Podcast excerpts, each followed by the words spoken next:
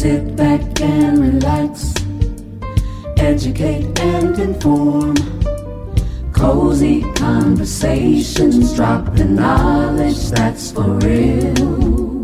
N'DIGO Studio, always in the know. With Hermene Hartman, you'll be enlightened. Up and up. So, welcome to another cozy conversation with Hermene Hartman. And my guest today is somebody who's really special. We're going to talk to Brian Smith. He's the director of strategic partnerships at Chicago Theological Seminary. And he is doing some history on his school and his students and who's been there and kind of a movement, really, that started in Chicago before it went national. And uh, it's not a, I don't know what to say. I want to say it's a history that we know, but it's not a well known history, right? And so you are digging deep uh, with people who were maybe behind the scenes or uh, not so applauded. Uh, so tell us about the project. Donnelly Foundation gave you a grant. So tell us about your project. Well, we were very excited to lift up the members of the civ- civil rights movement who were very instrumental in making it come to pass. But perhaps because of the stars of the movement, we have overlooked their contributions.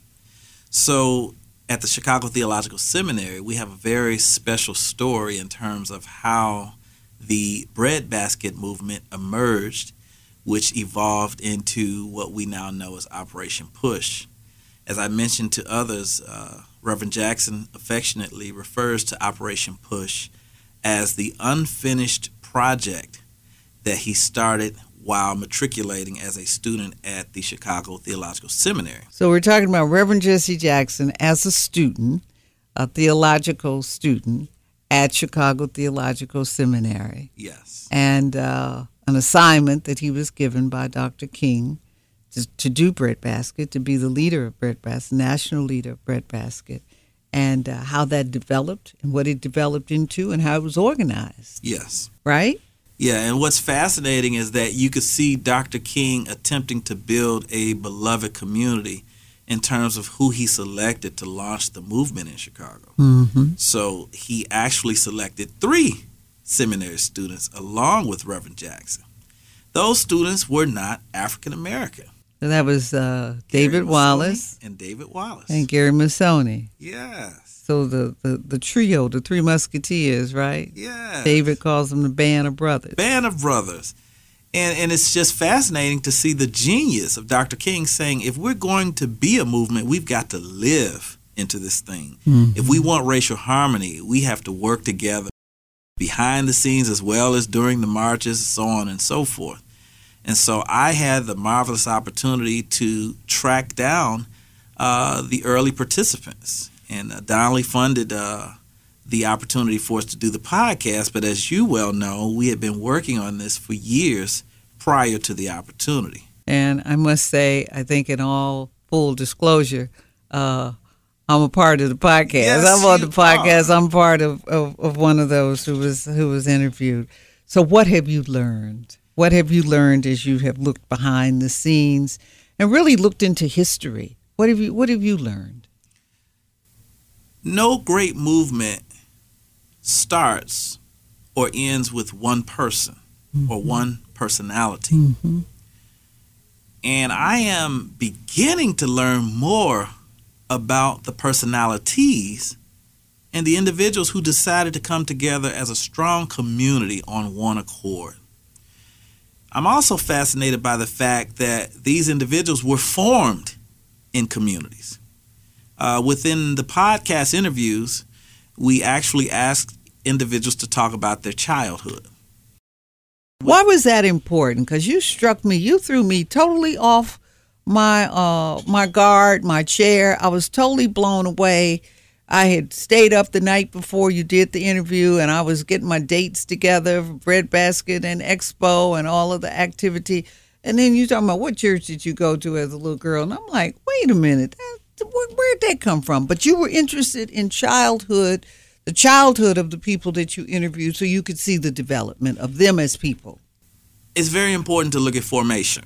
Mm-hmm. Too often we look at the final product, but we are the total sum of mm-hmm. our experience. How did you get here?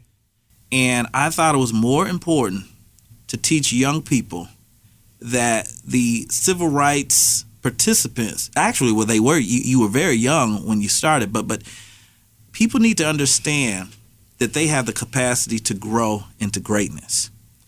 And that happens through a combination of the commitment of the individual and the commitment of the community. And so, in each of the stories, including yours, I, I wanted to examine the youth because even as we look at uh, when I was preaching the other day about Jesus being born within a context, mm-hmm.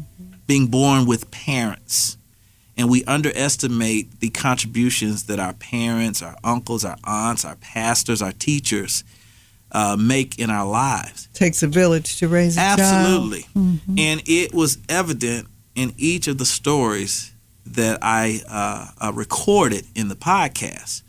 And in most cases, people will focus on the highlights, the marches, the speeches, and they look at the childhood as something that uh, is is you know maybe boring or something that uh, really doesn't matter. But we can see in our communities today, formation matters.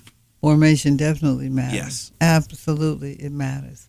So you talked to Martin Deppe too, right? Absolutely. And Deppe was Minister Deppe was part of the ministerial group. Talk about because that's missing. A lot of people miss that. Talk about the ministerial involvement, the ministerial organization that was really the core of Breadbasket. Talk about that and what you what you what you have researched. Yes, starting with uh, Martin Luther King Jr. As I mentioned, he was formed within the church. Mm-hmm. He got his early example of what a beloved community could and should be. And he was a fourth generation minister. Father, yeah, yeah. Father, yeah. grandfather, grandfather, great grandfather. Yeah. Mm-hmm. And so, of course, Dr. King would want to to try to reframe that in his model to build beloved communities all over the country. Martin Deppe was a very special individual who uh, indicated in the, in the podcast that it was prophesied that he would be a minister hmm. at birth, and he was a white United Methodist minister who was transferred to the south side of Chicago in the Auburn Gresham community. At that time, the community was undergoing great transition. You know, African Americans are moving into Chicago in great numbers, and uh, we were experiencing white flight. Mm-hmm. And uh, in the, uh, neighborhoods like Englewood and Auburn Gresham were, were, were in the sights of African Americans that were coming in and, and trying to find a better life. And so he talks about how this community went from being all white to all black almost overnight. And he goes into this Methodist congregation that experienced white flight. And he talks about his experiences trying to maintain the staff, trying to maintain this congregation that suddenly becomes black. And that was the entry point for his opportunity to work in the breadbasket movement people don't know that at CTS, ministers mm-hmm. were gathered in the McGiffert Hall to strategize on how they could deal with civil rights in Chicago.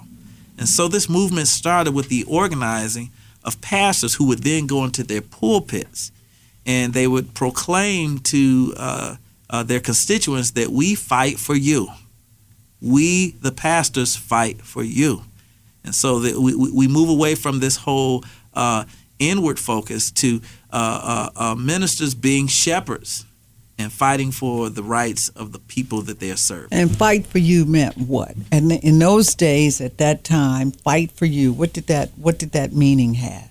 Well, the ministers organized themselves to be able to approach corporations mm-hmm. and any entities that operated within the African American community and they challenged them to be more than business people. They wanted them to be stakeholders. To actually show some concern about the people you get money from. Mm-hmm. And the ministers were there to actually negotiate and uh, educate because it, it, was a, a, a multi pronged process. We wanted to educate the business leaders about their responsibilities as well as the conditions of the people that they were uh, uh, uh, selling goods to. And then you give them an opportunity to understand how they could be better stewards serving in the black community. And the pastors took on that charge. They also took a theological approach to show them ethically and religiously why they should be good stewards supporting the community. Mm-hmm.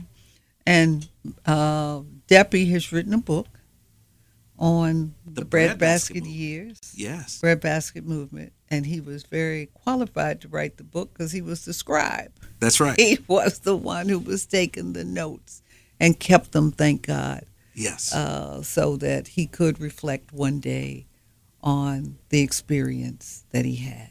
He was a primary reference for me mm-hmm. and an inspiration for a number of reasons. I don't want to give away all the details of the podcast, but he was the primary negotiator for Jewel Foods. Mm-hmm.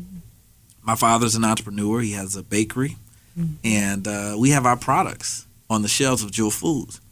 And I realized when I met him that he was responsible for paving the way for my family to be able to do business with Jewel Foods. Mm-hmm. And to this day, Jewel is probably one of their greatest success stories. So, in, in, in the day of Breadbasket, the negotiations weren't just were, were equitable negotiations. And so, what it meant is jobs, what it meant is contracts, and what it meant for business people is product on the shelf of the stores that black folk frequent that were in our communities uh, that we thought we deserve.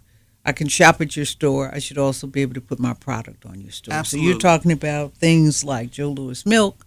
You're talking about your family's company. You're talking about um, Ebony and Jet magazine being sold in the in the jewel store. You're talking about hair products.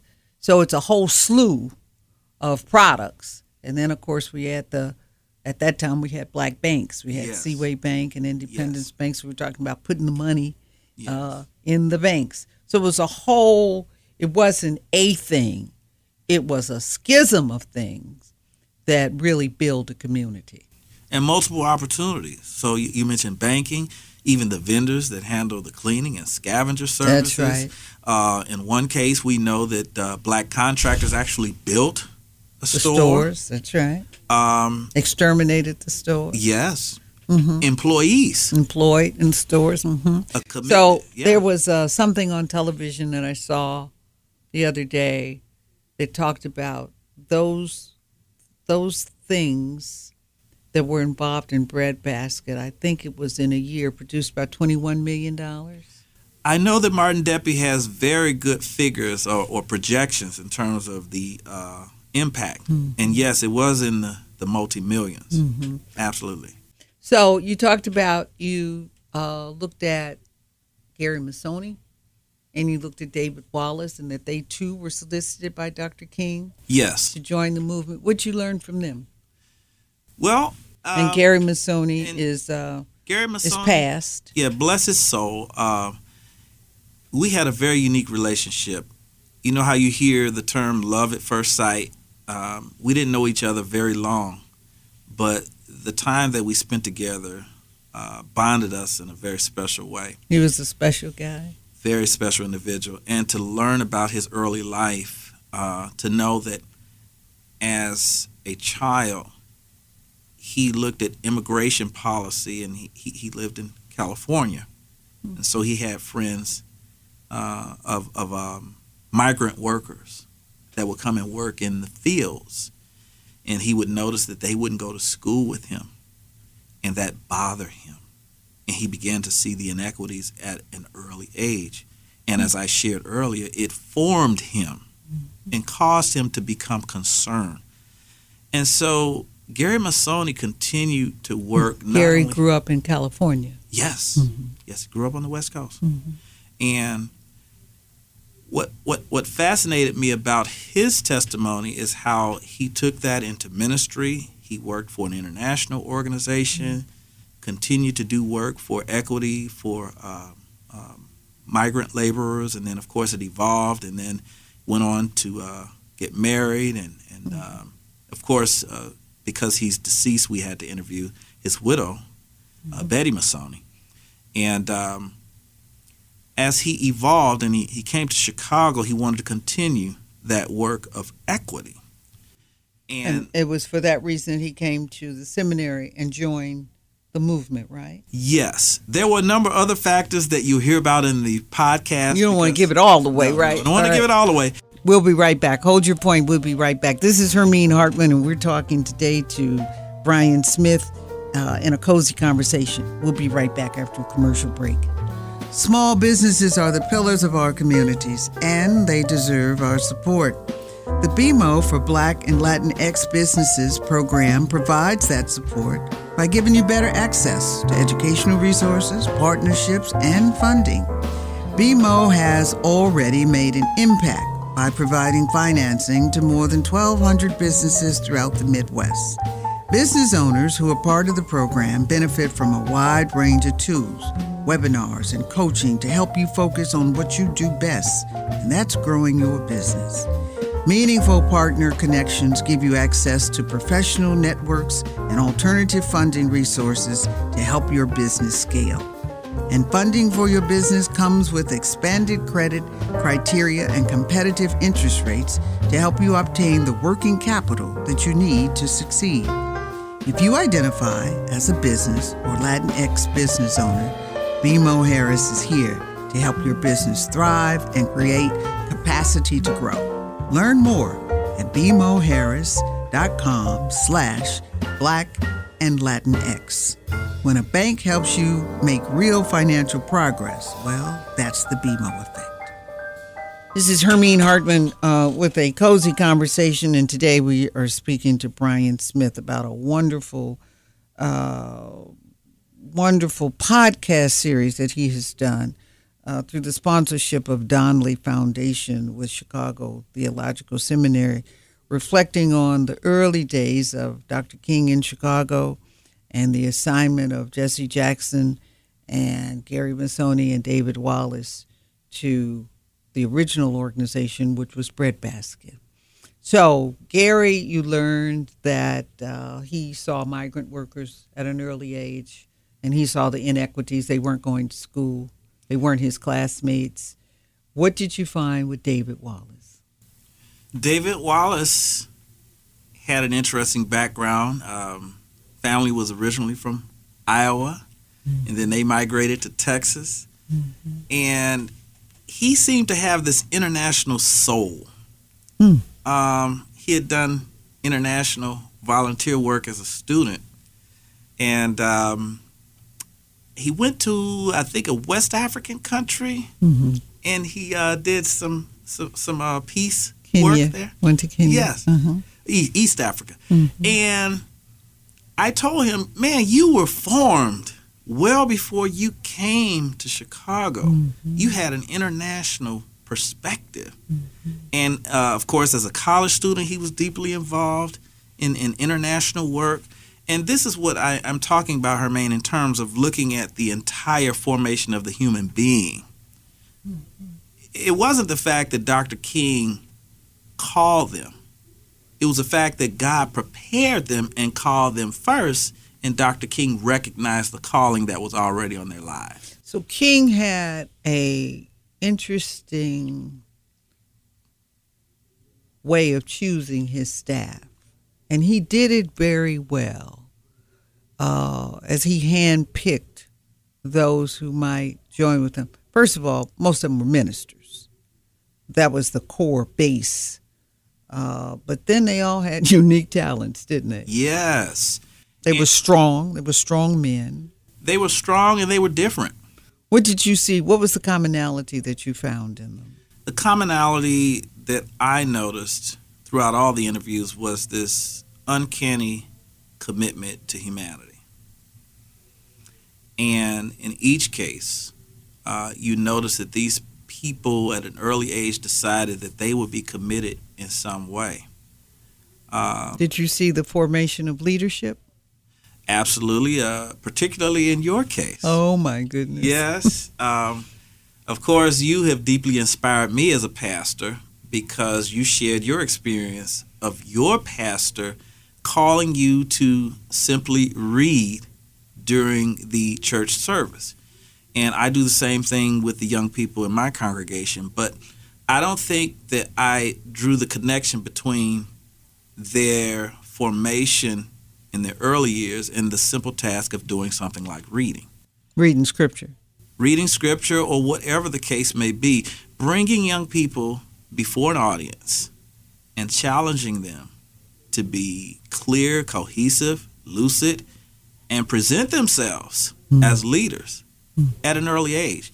And so it challenged me as a pastor to be more proactive uh, in, in calling young people, even if they seem to be shy. Which they are. Or if they don't want to do it, sometimes you have to give them a bit of a push. Mm-hmm. And so um, learning about how your pastor saw you, saw the best in you early on, even when you made a bit of a mistake early on. Mm-hmm. Uh, but that pastor saw you, like you talked about Dr. King, and the pastor said, I see something in this young person. And of course, to see you now, uh, uh, a successful media personality and business person, I've got to believe that that pastor, like Dr. King, was able to discern and to see the calling that was on your life mm-hmm. and take it and help to shape you. Help to mold it, Absolutely. push it forward. That's a very good observation, and it's it's very real, very true. Um, what so so with your podcast as you develop it, you've got a unique something that you're going to add to it. Tell me about that. What is that? the way we plan to roll out the podcast is that we want to take all six interviews. There were six interviews. Yes, total of 6 mm-hmm. uh, Reverend Dr. Janette Wilson, you, Hermene Hartman, David Wallace, the widow uh, of Gary Massoni, Betty Massoni, Reverend Jesse Jackson. That's five. Who are we missing? You'll Martin think- Deppe. Martin Deppe. Yes, we talked about Deppe. So you're gonna how are you gonna roll them out? Those, so, those that's the that's the totality yes. of whom you interviewed. Okay. So what we plan to do is to invite a distinguished guest to listen in uh, for about 15 minutes with the public. We'll probably give them the entire uh, transcript, and then invite them into a podcast to have a conversation about what they've heard. How interesting. So who's invited for? Can you can you reveal the who you've invited? I can tell you, or I'll tell you who I want for you. And, I want to know who you got. I want to know all of it. Okay, well, so for for Reverend Jackson, you have whom? Um, I well, let me hold up because I want to oh. make sure that we make the invitation. Oh, okay, you have yeah, okay. Yeah, so then that's a secret. Okay, well then don't tell me. It's a secret. Don't tell me. Okay, so we're not yeah. ready for full disclosure no. on that yet. Okay, now the podcast will be rolled out when? We are looking at the late spring as quickly as we can identify the potential guests. Oh, of who will comment who will on comment already. Here. Yeah. Okay, that should be fascinating. Yeah. So now I'm in the process of inviting the folk that I dream of inviting. Now, will there be a visual? Will there be a video of this too? We did take video footage from each podcast, which we will use for promotional purposes, uh, and perhaps something can be done at a later time like uh, a documentary. Yeah, well, we know that uh, there is a documentary that's being formed on Reverend Jackson. On Reverend Jackson, mm-hmm. that's being uh, led by Yusef Jackson, mm-hmm. Uh, and perhaps there may be some way that we can join together. You can, you well, you got some footage. You got we great footage. footage. You got yes, footage. It's great. So, how will the podcast roll out? Where where where will we see the podcast? Where can we find the podcast? It will be launched through the CTS medium. We will announce that. Mm-hmm. We actually have a medium uh, that we utilize to to do our podcast from the seminary, and you'll wait for that announcement. Okay. And uh, we'll probably go week by week. We'll probably go uh, through six weeks. Okay, and you roll them out one by one. Yeah, that's terrific. What you learned from um, Janette Wilson? Who's still with operate, with, still with what has become Push Excel. She's the executive director Yeah. of that and special counsel for Reverend Jackson. What did you learn with her podcast? Janette, who is like a big sister to me, really showed me how you can be bold and be courageous as a woman in a male dominated field. And she talks about what it was like during that movement to operate among male preachers, some of whom maybe uh, looked at them as imposters. But of course, because this was a beloved community, there were many powerful women that were active and involved. And that's one of the things that I took away from her interview. Um, the, the inclusive nature whereby women in leadership had the opportunity to take part in this movement. And uh, women uh, were, were at the forefront. Of course, you and I talked about uh, some of uh, the leaders who managed the uh, picket lines and, and uh, uh, uh, were present and, and how scientific it was. I think sometimes when we look at movements today, um, we underestimate what the early movement entailed, how much planning, uh, how much precision, how carefully monitored. How, sh- how strategic. Dr. Yes. King, I don't know if we give him full credit, but Dr. King was strategic as all Absolutely. get out. Uh, there was great strategy in how he did what he did, and uh, that's important. Did you see or did you gather as you talked to women, myself included, that there was sexism in the movement?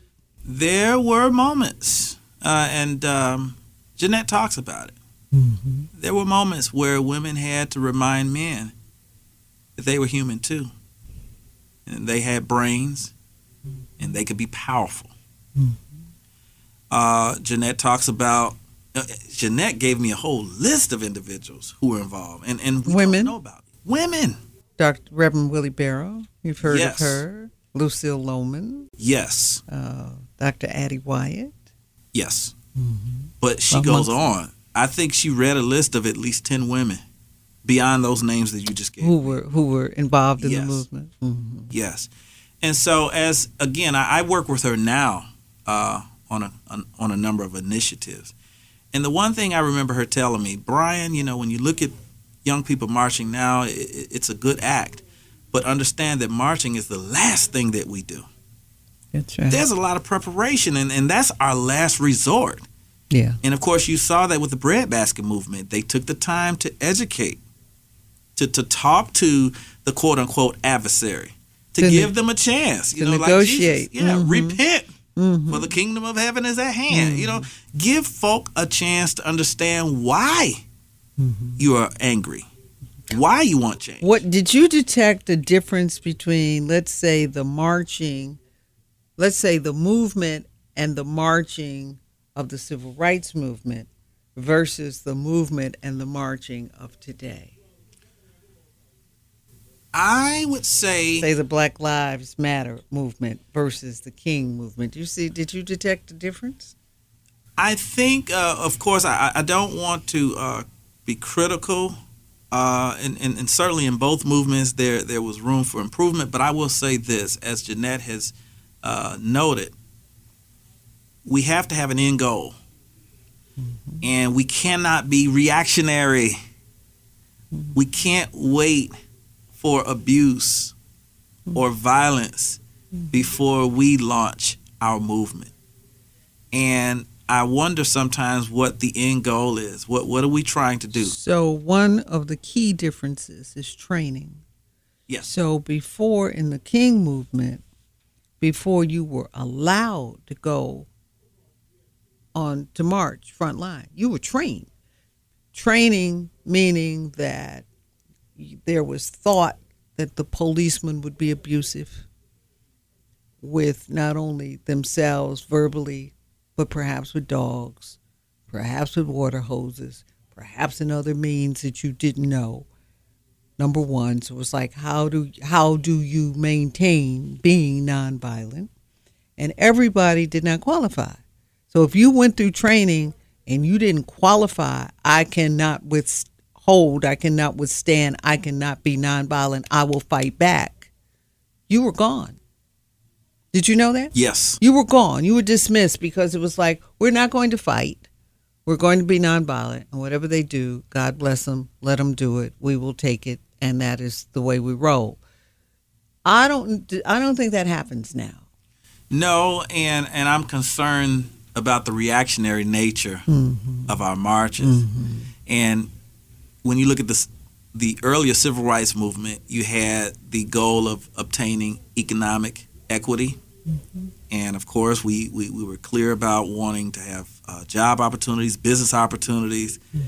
and uh, a focus on enriching the economic wellness of the community. Also the that- the willingness to go to jail. The willingness to That was the jail. end game. Yes. It's like, okay, we'll go to jail. and legislation, which stands to this day. Ultimately. That's Yeah. right. That was the ultimate. That's right. And so I think that we need to uh, evaluate what we're marching for.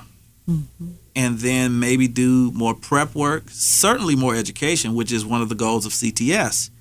Mm-hmm. We want to develop an institute and invite students to understand the case studies that we've already developed through these podcasts, through lectures, through the experiences that you might be able to share with us mm-hmm. to teach a new generation uh, not only to respond but to prepare. Preparation is a, a major uh, uh, point that we need to emphasize right now. I tell students all the time education is key to success. And it's key to success because what you go to school for is not necessarily what you will come out and be, That's right. but you will know how to be it right. based on your educational training, your lawyer. You may not be a lawyer, you may not be a practicing lawyer, but you may be something else that law that the, that the law uh, experience. I'm a sociologist and a psychologist by training through my academics, uh, but you know I do media and I, I practiced sociology and psychology when I was teaching when I was in academ- in academia, but uh, you grow and you change and circumstances change and grow and and sometimes you have to rise to the occasion. Not that you were trained for it but it it might be a daredevil. It might be an opportunity. It might be an adventure. It might be an experience. Uh, dr king was a great lecturer. Dr king was a great writer. There are five books dr king wrote. And uh, he had opportunity. He didn't go to school to lead a movement. Same here. He didn't go to school. You didn't go to school for it. So uh, that's, I think, another factor Yeah. to be to be considered. That is a noticeable uh, difference. Well, congratulations to you Thank you. on the podcast series that you're doing. I think it's uh, it's admirable, and I think it it will be very noted around the world because the research that you've done is the original people, the people who were there from the beginning, the people who were the uh, the source for so much. And I think what gets lost as we talk about King, as we talked about Jesse, they were not solo acts. There were communities of people. Uh, they were church based. They were faith based. The Baptist Church in particular, but they were also community based. Jesse gathered a community in this city. King gathered a community in Atlanta that went south, that came north, and so forth. And I think uh, as we talk about that history and those movements, sometimes that gets that gets fuzzy. It gets lost. It gets fuzzy. It gets myrtle, and uh, we forget. But that's the real root of the movement. And I'm so glad that you've done it. And I'm glad the CTS has done it. That's where it belongs. Thank you. Thank you. Thank you very much. My guest, Brian Smith, Director of Strategic Partnership at Chicago Theological Seminary, uh, has done wonderful podcasts. Not yet released, but to be released uh, probably this spring. We look forward to it. Thank you for being my guest. This is Hermene Hartman Cozy Conversation N'DIGO Studio.